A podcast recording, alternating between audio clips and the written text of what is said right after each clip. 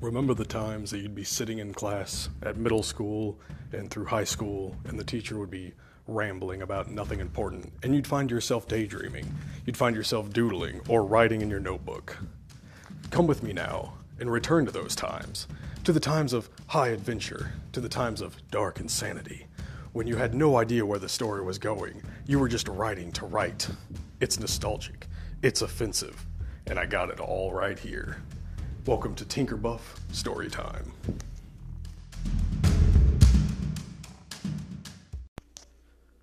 I'm not entirely sure when this story was written. I found it in my stack, and my name is signed on it, though I really don't remember much of it. It is simply titled Kane Hodder Has Lost His Damn Mind. Kane Hodder has lost his damn mind. This much I knew for certain. The six and a half foot tall, burly giant of a man was throwing cops around like rag dolls. We were in a barren field, long since lost of its crops, and the moon above us was full. Kane was furious with bloodlust.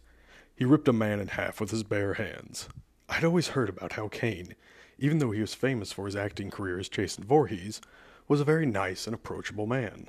Though, as I watched him drink the blood of a severed man's head, I knew the rumors couldn't be true.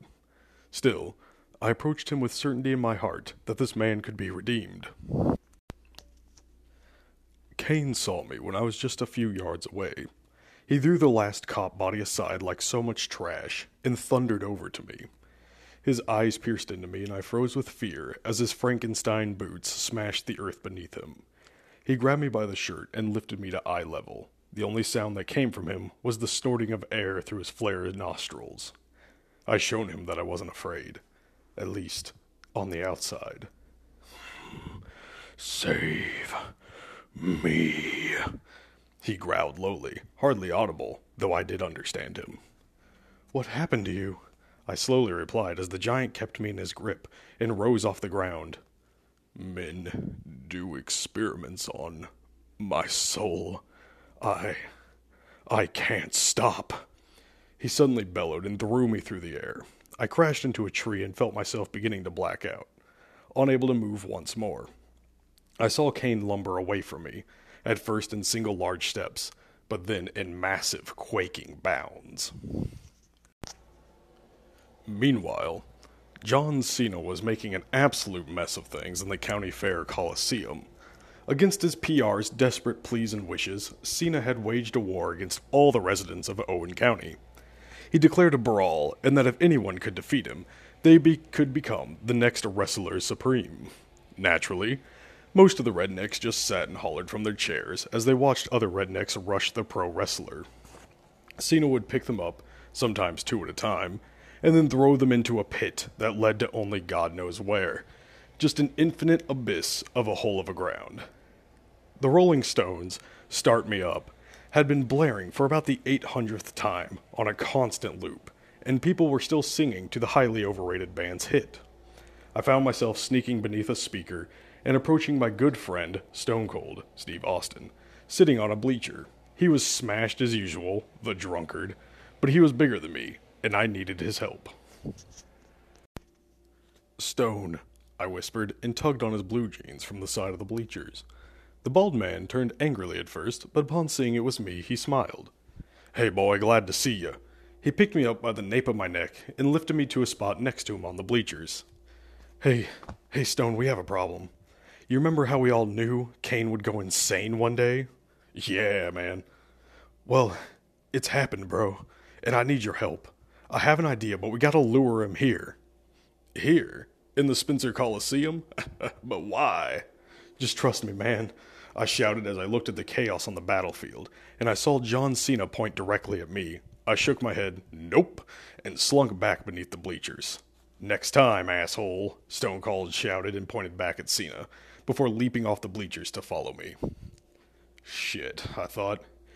Kane was even worse than the opening paragraph. Somehow, he had found his signature machete, and he was dismembering people like crazy. I walked down a pathway through a forest of dismembered body parts and gore. I could hear the slashing of the blade before anything else, and when I rounded the corner, I saw Kane rise from his newest victim. He turned to me with animalistic hatred in his eyes and screamed like a bloodthirsty monster. Not like. He, in fact, was, now, a bloodthirsty monster. And now, he ran towards me. For some reason, I just couldn't muster to run as fast as I knew I could. I found myself very dumbly going at more the pace of a brisk jog. Well, whatever, I suppose. This speed would have to work. I ran through a barn and tried to barricade the door, but it took less time for him to break it than it did for me to build the barricade. I ran out the back, and it seemed like for every six of my steps, Kane only had to take one bound. For being a massive behemoth, he was unfairly fast. Save me, he bellowed as I ran out of the barn, with him close behind. I'm trying, man, but you can't kill me in the process, I shouted back, but he just wasn't listening. I could hear the Rolling Stones in the distance. Once again, Start Me Up was beginning its next loop. I was nearing the Coliseum. After this whole ordeal, I made a mental note to get rid of that DJ that kept playing this. Suddenly, the machete stuck into a tree just a few feet from my head, and I was refocused at the task at hand. Kane was just a few feet behind me, but my willpower still only let me go at just a little more than a power walk. I saw Stone Cold in the distance. He was waiting by a shed just outside the battlegrounds where John Cena was still being kind of a douchebag. Kane roared and snorted like a bull behind him, and I knew within seconds he'd have me in his grasp. If only I could run a bit faster. Could I do it? Could I summon the power to run just a tiny bit faster in order to save my own life? No, absolutely not. My body replied, and I swear to God, my legs slowed to more of a nice, healthy walk. It was easier on the knees. I could see the frustration in Stone Cold's face as Kane picked me up and threw me aside. I couldn't really care because I hit another tree and it was entirely my leg's own fault. I saw Kane had observed Stone Cold though, and this was about to be a pretty cool fight. Kane thumped his chest a few times as Stone Cold ripped his shirt off. Come at me, you stupid gorilla! Stone shouted and Kane charged at him. I managed to get myself off the ground and went to the shed next to where Stone Cold and Kane were battling it out. I found a contraption inside that Stone and I had planned to use a long time ago, just in case Kane had in fact lost his mind. It was a wooden pallet strapped to several propane tanks and a few bottles of gasoline, just enough fuel to theoretically launch Kane into the sun. Now, we just had to get him on it. Stone cold, bring him to the Colosseum, I shouted as I wheeled the makeshift rocket ship out of the shed and into the battleground. John Cena saw this and ran to my side. I thought he was wanting to fight, but instead he ran to the other end and helped me push it to the center. I thanked him, and after a brief nod, he rose a fist and flew into the sky like Superman. I had no idea why he did this, but I suppose it didn't much matter right now. Stone Cold ran from the shed and screamed for me to run. I then saw Kane charging behind him. The shed was reduced to rubble as the giant destroyed everything in his path. I knew I had to do something. I knew it may cost me my life, but this Hulk had to be stopped. I stood on the wooden rocket and I stared at Kane. I stared into his eyes as he charged at me in a bloody rage. This.